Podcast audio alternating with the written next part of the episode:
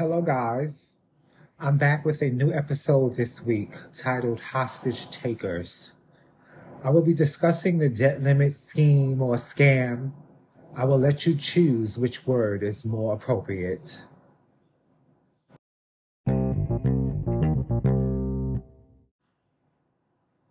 All that is missing are the black ski mask and the AR 15s. The Republicans have lost their minds again on a mission to force America into default because they want to show the Democrats who are boss. I'm shaking my head as I write this because it seems like no matter how much they lose or come up short, the Republicans always manage to create scenarios where they can demand the most outrageous things from the Democrats. America, we have a problem and it has the Republican Party, MAGA World, and Donald Trump written all over it. I was reading an article from the PBS NewsHour website, which described what is the debt ceiling and how it impacts Americans clearly and concisely. The article was written by Lisa Desjardins and Joshua Barajas, dated May 24th, 2023. I recite verbatim, it asks and responds. What is the debt ceiling again? The U.S. needs to borrow money to pay its bills, and the debt limit is a hard ceiling, hence debt ceiling, for how much the federal government can borrow at any time. For most of its history, the U.S. has spent more money than it has taken in. As a result, it borrows large sums of money to pay its bills. The sum of all that unpaid borrowing is our national debt. The national debt is currently more than $31 trillion. You can see what it is to the penny here. It directs you to a hyperlink on the website, which gives a detailed illustration. I suggest you go to that website and see for yourself. Why do we have a debt ceiling?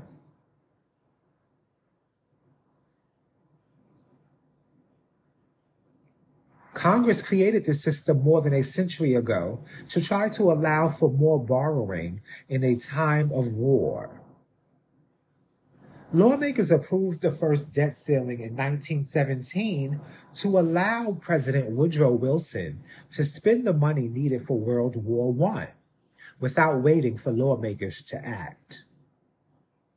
Congress at the time set a borrowing limit of $11.5 billion. Any increase required congressional approval. Since World War II, the debt ceiling has been modified more than 100 times, according to the Congressional Research Service. The latest change occurred in 2021 when the debt ceiling was raised to $31.38 trillion.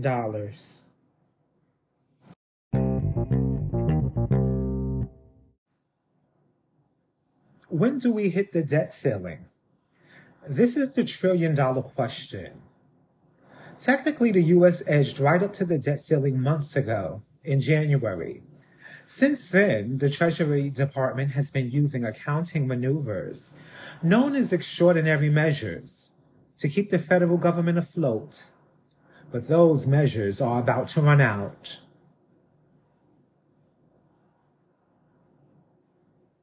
It seems pretty routine, but GOP House Speaker Kevin McCarthy and Republicans in his caucus believe this is an opportunity to make Democrats eat dirt by denying a clean debt limit increase, which has been done many times before by both parties, no matter the president in the White House.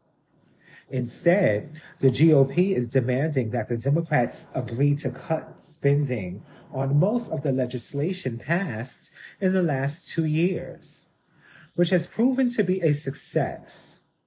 Plus, stricter work requirements for people who receive assistance under federal programs such as SNAP, Medicaid, Medicare, and TANF. Keep in mind there are work requirements in place already. Many might ask, why are the GOP making these demands?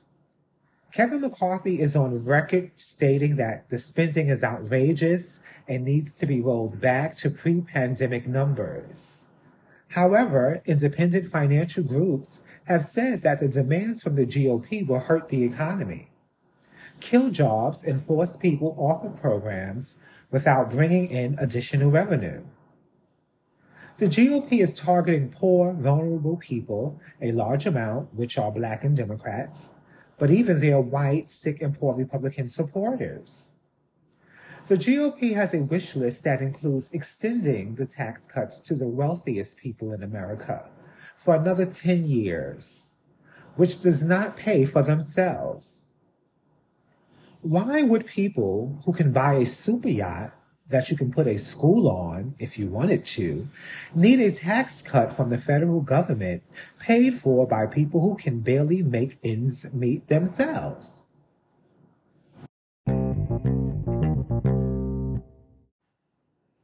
Let me tell you why. So the same GOP elected officials could call them up or meet with them at their golf courses and create ways to get them to donate to their campaign elections and charities, which in most cases are slush funds to be used recklessly by the lawmakers. All lawmakers do a good job pretending that they're regular people like you and me and live simple lives. That's not true. The Republicans are the ones who chant about responsible spending, and their spending habits are atrocious. Many of them eat out multiple times a day, every day of the week, including their kids, who most of the time are not with them. They buy lavish trinkets and homes all over America. Plus, every new device, smartphone, or game station that comes out including lavish vacations all around the world multiple times a year. Their salaries alone don't allow them to live this way. They're wailing and dealing off the backs of the American people, selling their souls and their power to the highest bidders. The Republicans are all over social media and conservative news outlets, lying about the Democrats' ambitions to send America into default because they don't want to increase work requirements for the poor, sick, and disabled. And that they're protecting couch potatoes. But like I said before, there's already work requirements, and you can't squeeze juice from a rock. If the GOP was trying to increase revenue, they would work with the Democrats and pass a bill that increases taxes on the rich to make them pay their fair share. The GOP will say one thing out of their mouths and think and do another. Anything to own the liberals. They have all reignited the welfare queen terminology again, started by the greatest president of all time, the racist Reagan. Ronald Reagan, you know, the one who allowed American officials to bring drugs into black neighborhoods and destroy our families and futures for generations to pay for a war in a country on a continent we had little to no assets on. I believe they call that nation building. Ronald Reagan also introduced America to trickle down economics, which we discovered years later the hard way doesn't work. Steve Rattner, a financial economist and a contributor to MSNBC's Morning Joe, stated, and I quote, Republicans want to extend the Trump tax cuts, adding $3.5 trillion to the deficit. So these are highly regressive tax cuts that favor the rich. This statement came after a new report from the Congressional Budget Office.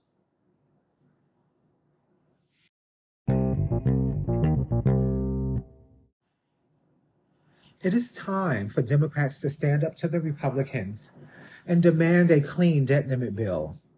And concessions would be like shooting themselves in the foot.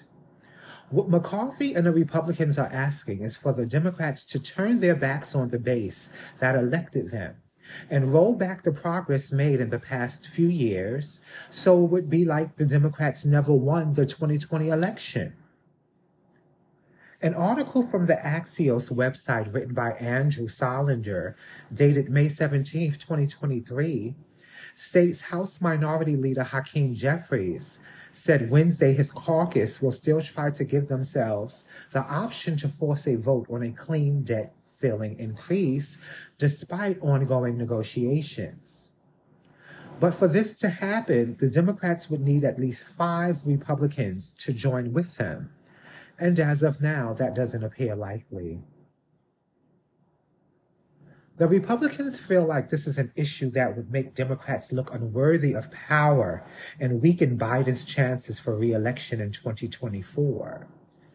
And that is why they're taking this stance. Furthermore, you know a crisis isn't a crisis if Donald Trump doesn't weigh in on it. And he has, at a town hall with CNN, he said he supports a default because it would make Democrats look bad.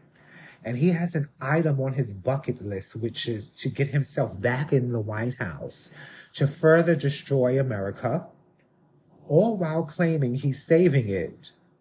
Deep down, he knows he can't beat Joe Biden. They all know it.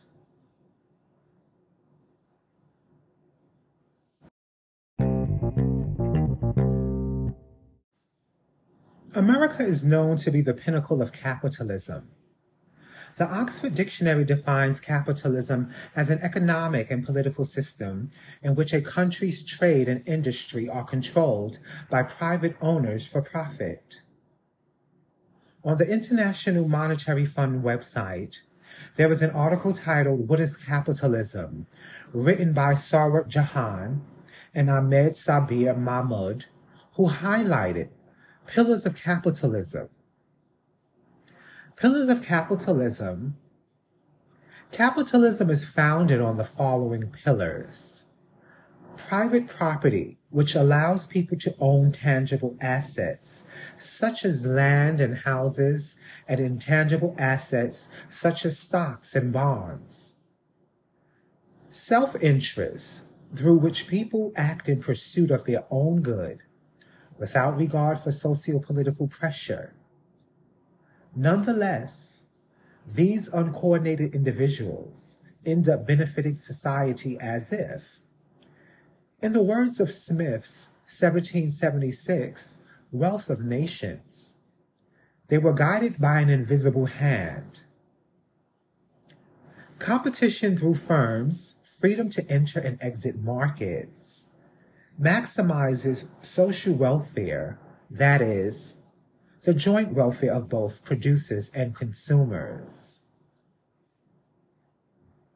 A market mechanism that determines prices in decentralized manner through interactions between buyers and sellers, prices. In return, allocate resources which naturally seek the highest reward not only for goods and services, but for wages as well.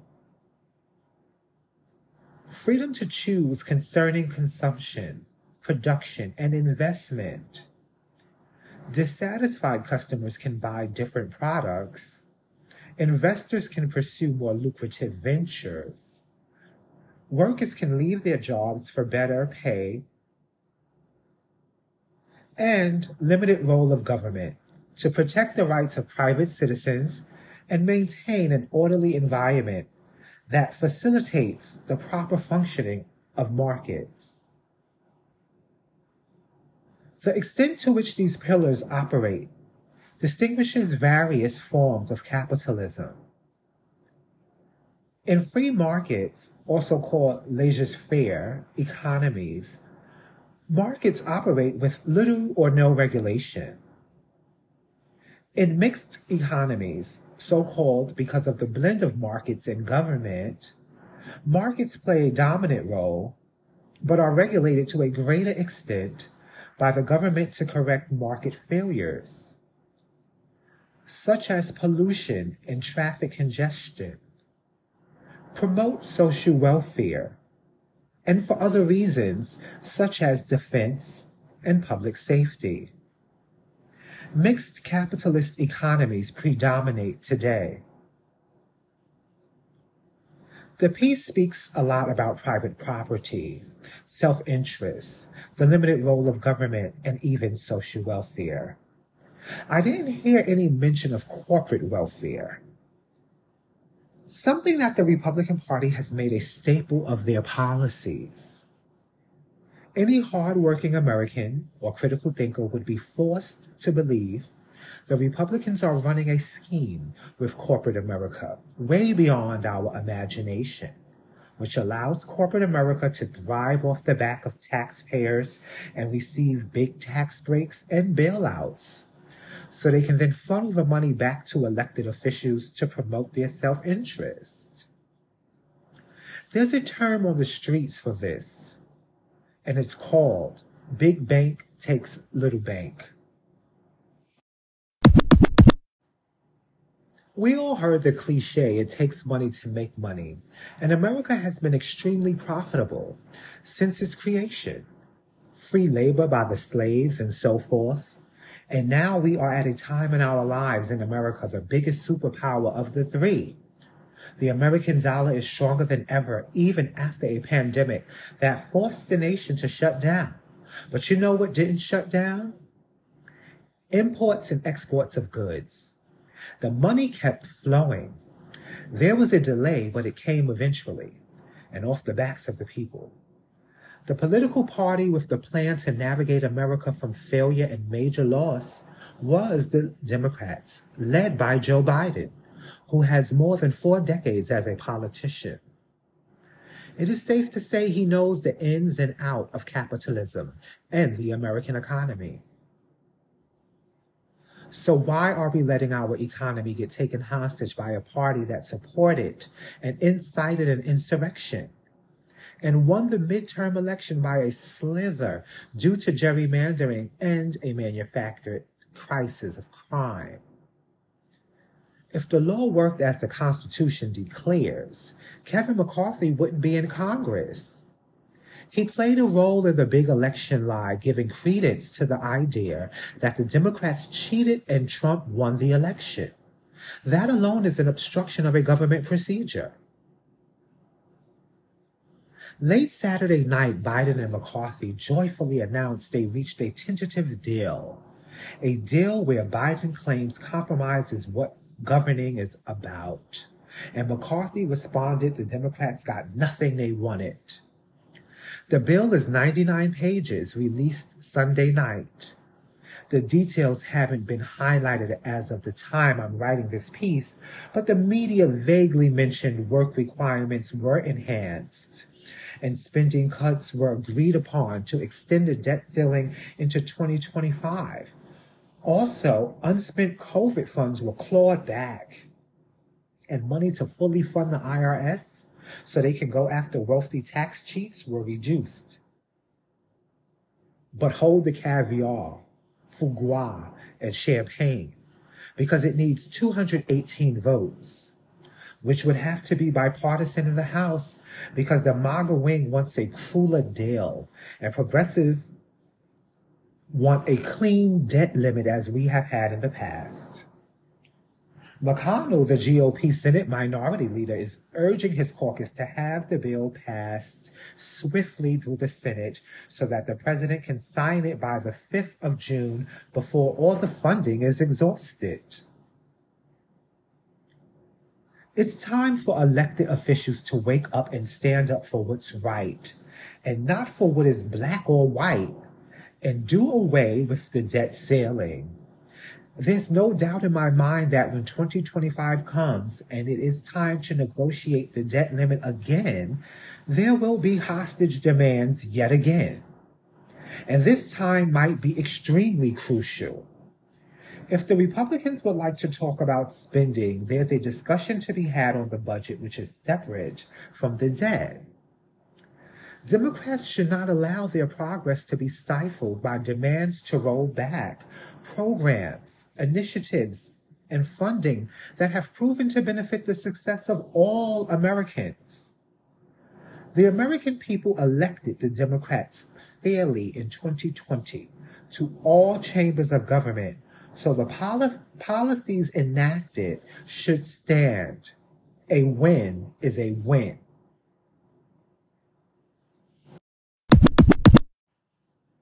My name is Mark Tyler. T Y L E R. Just in case you want to look me up or cut me a check. And thank you for lending me your ear. Until next time, ciao.